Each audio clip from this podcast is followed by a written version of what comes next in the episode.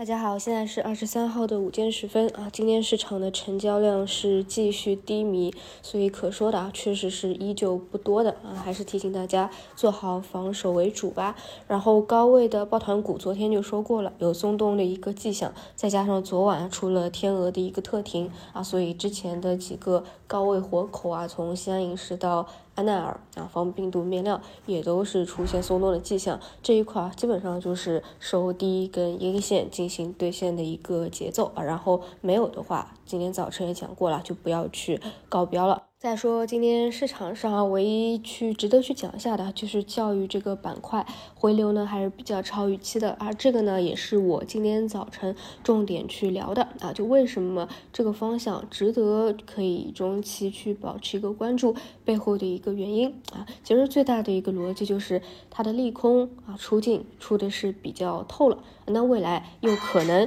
有一些政策细则啊利好的一个叠加，所以呢相对来说会比较有性价比比一些啊，你想过去政策的一个打压，能还有比这这个啊更加严重的一个利空嘛，对吧？都把它打了趴在地上了，哪怕是一些小小小小的利空，你都已经这么低的一个位置了，这不会对它再造成影响了。然后看一下周 K、月 K、季 K、年 K 啊，位置确实非常低，而短期来说呢，又是啊，在比较良好的量能搭配之下啊，走了一个小趋势啊，基本上都是沿着五日线啊，良性的往上去爬啊，所以这一块啊，嗯、呃，如果后面的趋势更加明朗一些啊，或者说有回调的话，大家如果从适当的资金参与短线的角度来说啊，也是可以去关注的啊。另外呢，数字经济的方向回流也是比较不错的，这个前两天也讲过啊，因为毕竟它是出的第一份细则啊，是实打实有内容的一个支持的，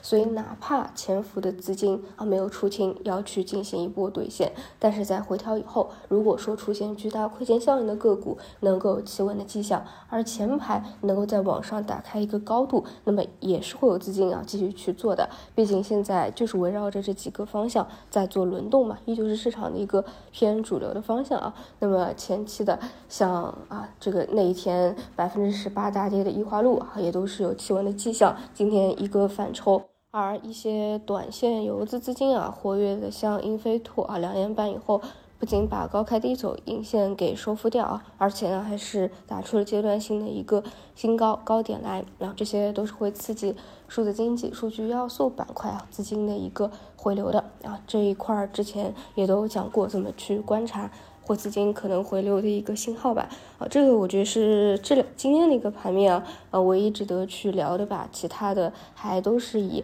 阴跌啊加时不时大跌的一个走势啊为主，盘面还是比较的冷清，所以还是控制好整体的仓位，耐心等待吧。那我们就晚上再见。